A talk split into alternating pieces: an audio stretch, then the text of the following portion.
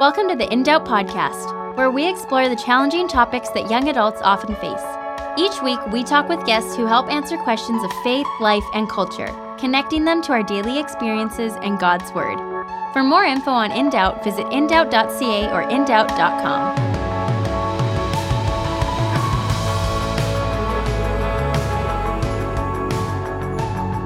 Hey, welcome to In Doubt. My name's Daniel Markin, and welcome back to the show. Today, I'm joined by the one and only Phil Callaway. Phil, good to see you. Good to be with you. How are you? Real good. Great to see you, Daniel. You're, you're looking good. Excited to be with you today, Phil. And um, we have a, a few things to talk about. But first, why don't you let our audience know who you are? Because uh, a Phil Callaway, the first thing I'm thinking is this guy's a golfer. You got to be like a golfer. I am. I love golf. I actually had a book come out this year called Under Par, which is a golf book. So it's my third golf book and uh, love golfing. Um, yeah, it is the most maddening, uh, hysterically awful, wonderful sport that I have ever played. And uh, so I've, I've written quite a bit about golf and uh, been able to golf uh, in a lot of countries and um, telling my stories of golf, and people seem to respond well to those. So a publisher asked me, "Would you write one, another one?" And I said, "Okay, yeah. You mean the last one sold enough? Yeah, it did. So we want more." And so I'm a golfer. So my last name's Callaway. People say, "Do you, you know, do you own the company? And do you think I would be dressed like this uh, with uh, you know horizontal pinstripes. No, I uh, I don't own the company. My uh, great great uncle Eli started Callaway Golf. Never put me in the will at all. It's just it's so sad. Otherwise, I would be miserably rich. Oh wow! So you actually are connected to it. Yeah, yeah. There aren't many Callaways that are spelled Call Alway like Callaway Golf. Uh, mostly there are O's and different things in it. Uh, but yeah, I, it, golf is, I'll tell you what, golf is all about hope, man. It's the hope that the next shot, something will go right, despite all I have done for years, right? So uh, it's, it's a really cool sport. It's, uh, that's the one four letter word that golfers need to use more of on the course is hope. But yeah, hey, so you asked me ab- about uh, golf I, and, and what do I do? Who am I? I'm still trying to figure that out. Uh, I'm approaching 50 now. I won't tell you from which side, Daniel, but I'm, I'm getting up there, and and it's just um, this. You know, uh, who am I? I more than anything, I'm a child of God who is redeemed and loved and forgiven and died for. Um, I, it's incredible to me uh, to find out the truth of the resurrection, and it has changed my life. So that's, I guess, the deepest thing about me. I'm also a, a dad of three and a husband of one and a grandpa of 13. I'm really not old enough to wow. do that. Yeah, but suddenly in in five years, 13 grandkids. This year, uh, three have been adopted into our family, and it's such a cool thing. So, yeah, yeah, that's um, that's stuff that I'm I'm most thankful for. I think. That's incredible. So you're you're a golfer, you're a granddad, but you're also a comedian.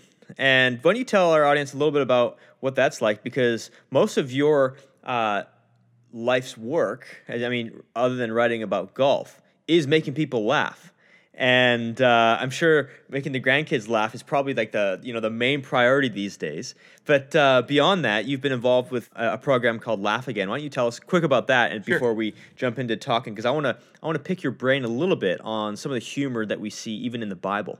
Yeah, you bet. Um, Laugh Again kind of began as an idea about 18 to 20 years ago. Um, ben Lowell. Uh, at the time was um, was working with another ministry uh, across Canada, and he said to me, "You know what? I, I've got this dream of having a short, humorous program that gives people hope, and getting that across the country. Not you know not just so that Christians hear this, but so that everybody does." I said, Ben, I have been dreaming about that for the last few years. And that was many years ago. It took us a very long time to get it going, but uh, sometimes I've discovered that, you know, every closet is a walk-in closet if you if you try hard enough, you know, if you kick it down. Yeah. Uh, and that's what we had to do. And then there was a time of us saying we just gave gave it over to God and said it isn't going to happen, and that's okay. And boom, the door opened. So here we are, and it's on, uh, I don't know, it's on something like 300 stations in the US. It's on, uh, I think, 125 in Canada, and it's overseas in quite a number of markets. And so we're, we're very thrilled. I just, man, I just had an email uh, from a lady, and I could pull it up here now, but she just said how it has changed her life and went on to tell me and I think, man, if if God can use a guy like me, there's hope for anybody in this world. Uh, he used a donkey in Scripture, and so he can use me. Uh, but this program is it's really that. It is humor with a point. Um, so we don't what, we don't do is we don't tell jokes and then switch gears. It's just it, it's a story that's funny and it, it lends itself to some truth. And so we want to talk about that. It's not really a tack on of, well, now we'll have a Bible verse and everything will be fine. Uh, it's not that at all. Yeah. It's real stuff. And some of it's just, some of it's sadness too. People say, I laugh and then I cry. And um, so I say, I'm sorry. I, I didn't mean to do that to you. But, uh, and when my wife says that to me, then I know she's telling the truth. Uh, she laughs and cries at our house as well. That's wonderful. Um, we're talking about humor and one of the questions that I have for you is why use humor? Like it's yeah, sure it's good to laugh all the time. I'm I'm playing devil's advocate, but yeah, we like a good laugh. But oftentimes, I think in Christianity, we want to just be serious about the Bible all the time. Right. Like we want to be like, look, humor that's good for the television, but when we approach the scriptures, we need to be very serious about it. Um, why why would we use humor in in the first place, Phil? Yeah, that's a great question, Daniel. And I I hear that uh, more often than you might think. Really. I grew up that way. I, I grew up in a situation uh, where there were tremendous godly people uh, who loved Jesus, uh, but it was very serious, and there wasn't a whole lot of time for any humor uh, in our in our meetings, in our public gatherings. It occasionally happened where somebody laughed, and then they were dealt with. Uh, but you know, I grew up thinking that um, Christians were sour people. I remember a preacher getting up. He said that uh, we're going to spend eternity together, and I'm looking around going, "Oh man, really?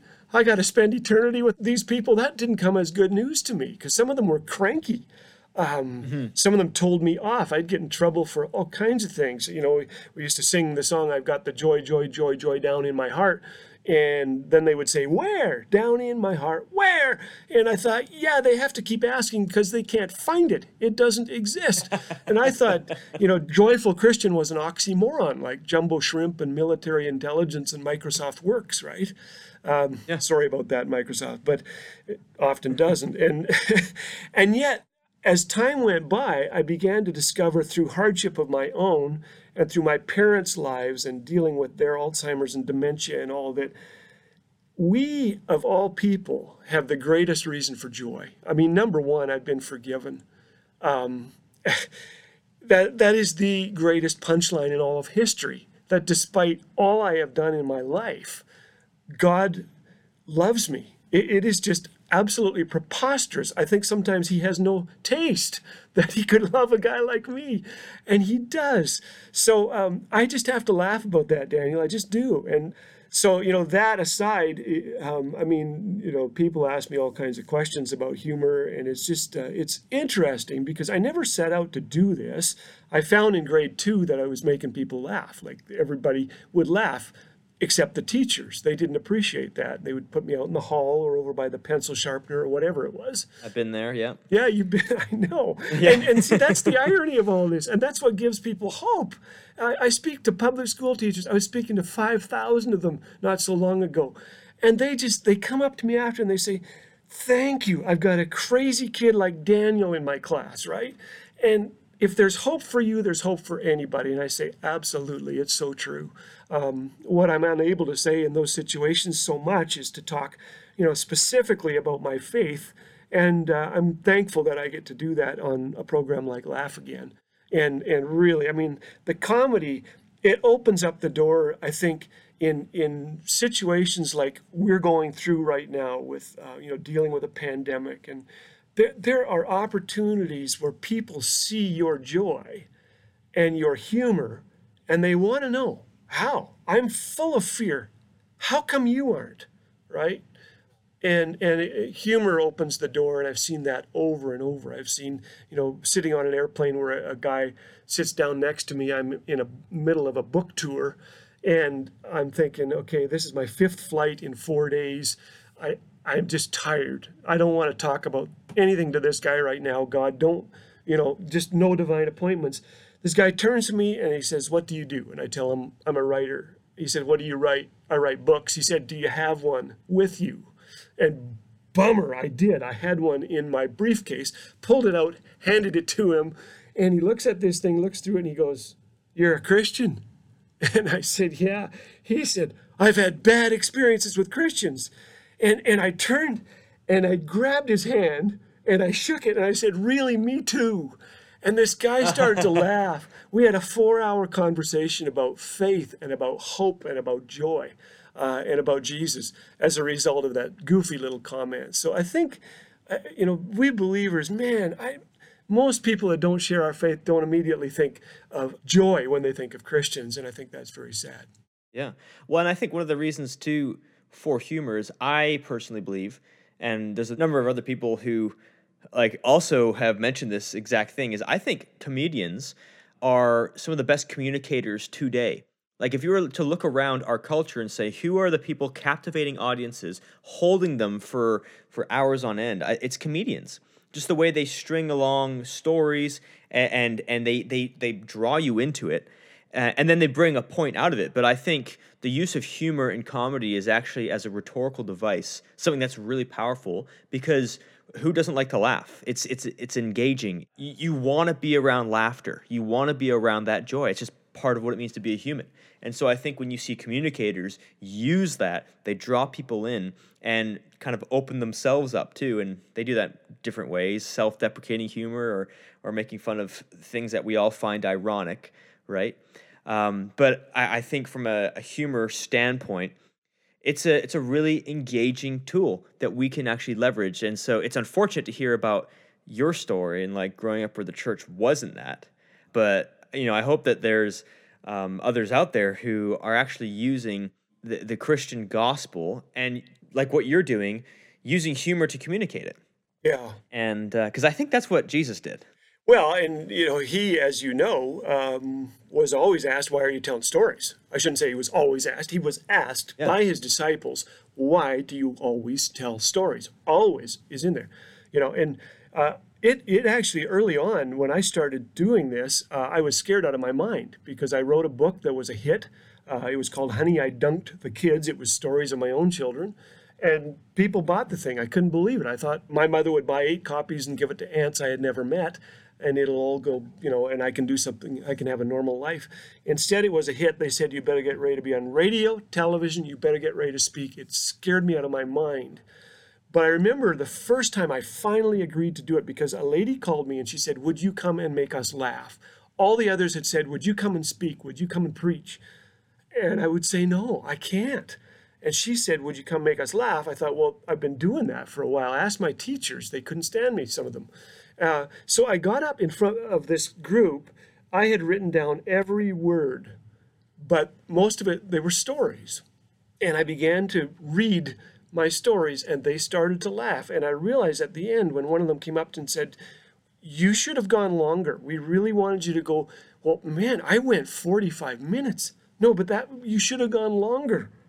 And people, we love a story and we love to laugh. And you know, they're just you just don't hear people say, "I don't really want to hang out with Christians. They're just they're just too much fun." Um, people wanted to be with Jesus. They just did. And and I'm not talking about the Pharisees. yeah. I'm talking about the sinners, about the reprobates. They wanted to be with Jesus. And we need to ask ourselves what was that like and, and what can we do to make sure that people say, Yeah, I want to be with them, not because they condemned me, but because they loved me and there will be a time when we get to some of those things of issues that are going on, but mostly the Holy Spirit's going to deal with that. And uh, humor can be a real help. I agree. Totally. Where in the scriptures have you seen humor used? Like as you look at the Bible, what are some areas that you're like, oh yeah, you can point to that story, that story, that story, so people will be like, oh, totally. Actually, I can now see some of the humor because um, it occurs to me that, like again, we can read the Bible as super wooden, but th- those authors had senses of humor as well. Right. Yeah. Yeah. Well, they were people, and, and, we forget that. You know, I had a letter from a guy in California, uh, and and this is what it said to me. I'll never forget this. It said, "I've got it here somewhere in my files." Jesus never laughed. Why do you? There is no record of anyone laughing. You know, uh, and uh, you know, of course, my first response is, "Hey." The bulk of scripture obviously. This is serious serious truth. You know the bible deals with the most essential questions you'll ever ask. You know where where do i come from? You know what in the world am i doing here and where am i going? And it's the story of how god so loved the world. But serious though that is uh, there is humor in the Bible, and people, I don't think most people understand this. You know, a, a, little kid came up to me, and sometimes it's funny, they'll just tell you jokes because they've been listening to you on the radio. And little guy said, um, What was it? He said, Did, did you know why Jonah wouldn't go to Nineveh? Uh, I, I, said, No, I don't, I, I, don't know. He said, Because he knew there was something fishy about it. And uh, that's right. You know, but that's not Bible humor. Um, there's an author by the name of David A. Peters who counts more than a thousand humorous lines and stories in the Bible. And people say, What? Wow. What? So uh, uh let me just give you a few examples. There's 1 Kings 18. Like we have stood in the spot where this story took place, where Elijah is facing off with the priests of Baal in this contest to yes. prove, you know, which God is stronger. And, and you know, we we read this as as English speaking Canadians uh, or, or, Americans, and and we don't get a lot of the things that are going on culturally. But you know, Baal, it, it, when Baal doesn't, uh, it, well, it's Elijah facing off with the priests of Baal to prove whose God is stronger. You know, Baal doesn't react to the prayers of the priests, and, and Elijah, uh, he says, pray louder. You know, maybe Baal is taking a nap. Maybe he's away on vacation. Maybe he's sitting on the toilet. That is the exact rendering of what he said there. Now imagine yep. that being said. That's what he said. Elijah, you know, he was one of the first stand up comics to ridicule his audience. And uh, fast forward to Acts 12. So here's the apostle Peter gets tossed in jail. I love this. An angel shows up, sets him free. And immediately Peter heads over to this house where these believers are gathered for a prayer meeting. What are they doing? They're praying that Peter will be released. And who knocks on the gate? Peter. And the servant girl, her name is Rhoda. She answers. She recognizes Peter's voice. It's distinct, must be. She gets so excited she forgets to open the gate. She runs off to, to tell the prayer group uh, and says, you, you, Peter, you know, here he is. And they're going, What? No, no, he couldn't be. They refuse to believe that it could happen, these people of great faith. Peter standing forgotten at the gate, he's knocking, hey, you know, hey guys, it's me. Stop praying, let me in. Now you, you have to see it from that standpoint as you read the story. That's funny. Um, Genesis 17, God speaks to Abraham. He says, You're going to be a father. this is this is a funny statement. Abraham is 99. In verse 17 he says, He fell on his face and laughed, as in, you know, R O T F L, uh, rolling on the floor laughing, right, for you texters. Um, Hebrews Hebrews 11 comments on I love this Abraham's age. The author says, you know, when he became a father, it says he was quote as good as dead. Isn't that beautiful? You know, when his wife Sarah, of course, he, she heard the news way back. She laughs out loud. Imagine your 90 year old grandma giving birth. You know, you're going to be paying for diapers with pension checks for years.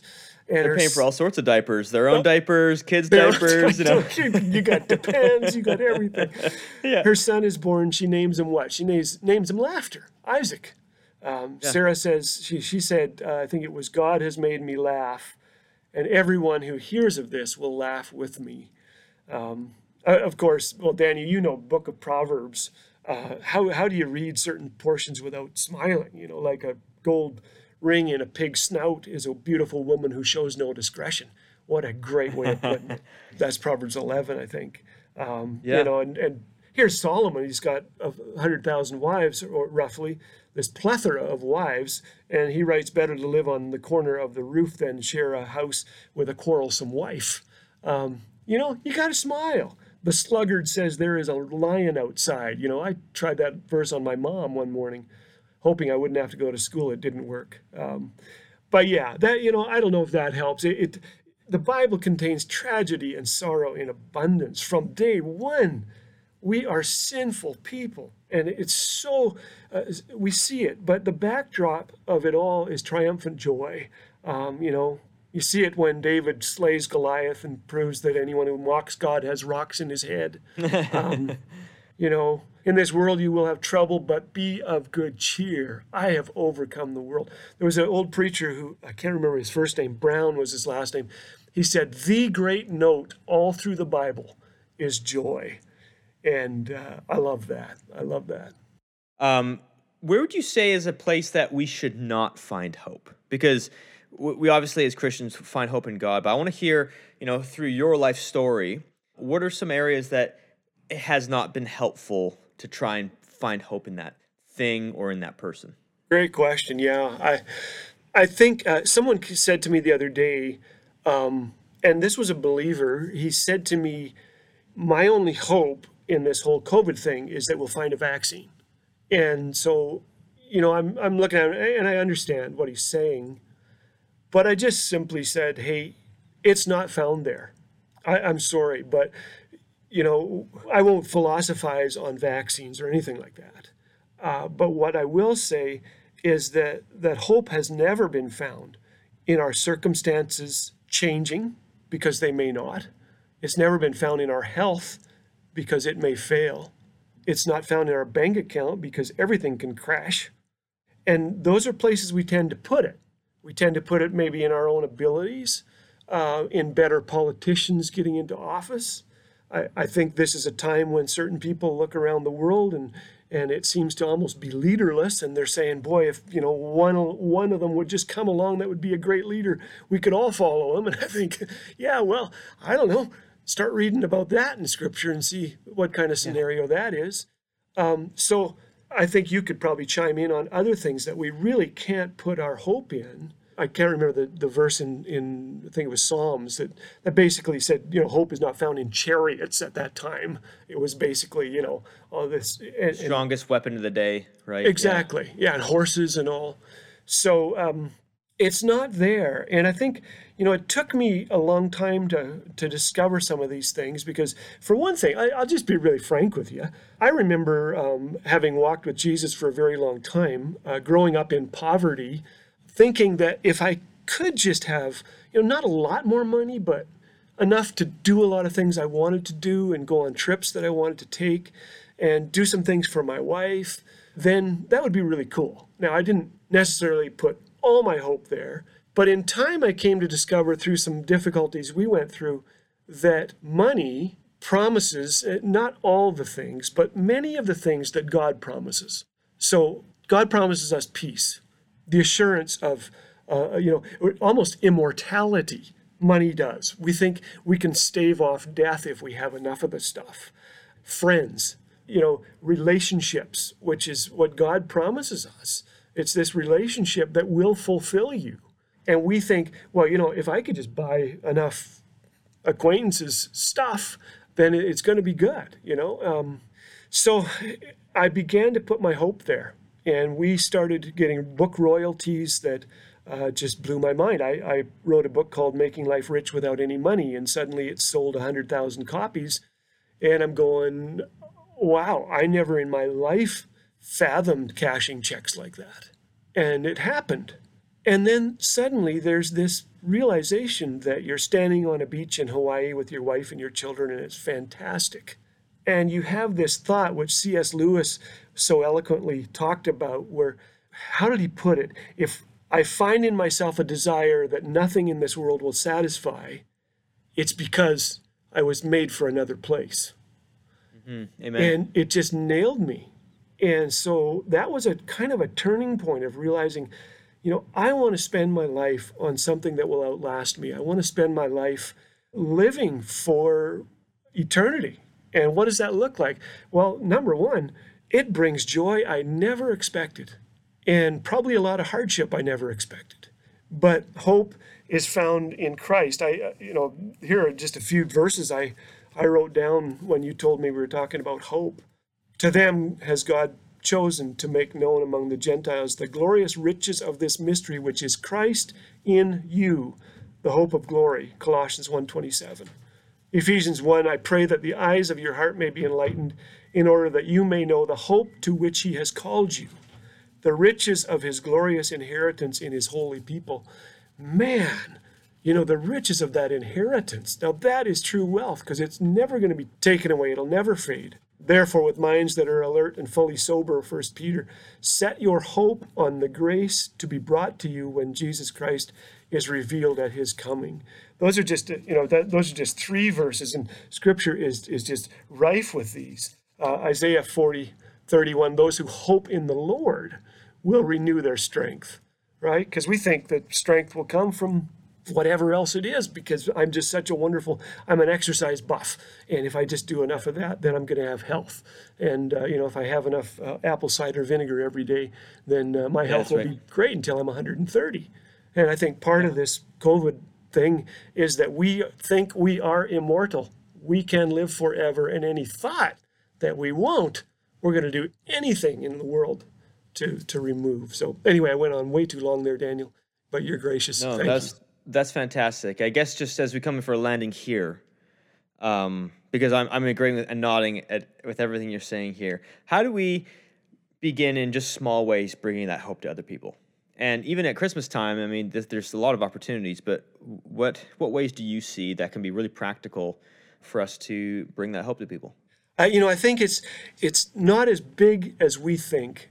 It's small stuff uh, we our kids growing up, uh, one of the coolest things that they loved about Christmas was every year we would get some boxes of groceries. We'd find out a needy person in our little town of 3,500, and we would go to their place and we would put it on the doorstep. We would ring the doorbell and then we would just run like crazy. And uh, you know, only once did I slip, and, and that was the only time we were discovered. Uh, other than that, it, it was just so much fun. They still talk about it. They're in their 30s. They talk about this, and they want to do it as well. Well, Phil, this has been amazing. Thank you for your time, and uh, we look forward to chatting soon. Sounds good to me. God bless.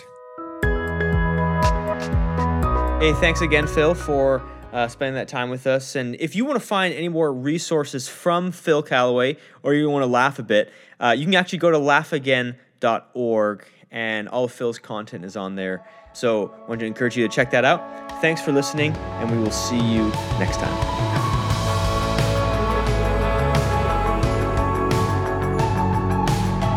Thanks so much for listening.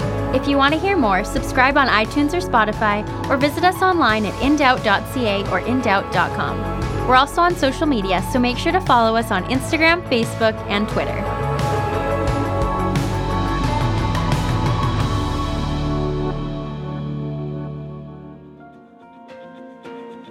Hi, Ben Lowell, CEO of Back to the Bible Canada's In Doubt.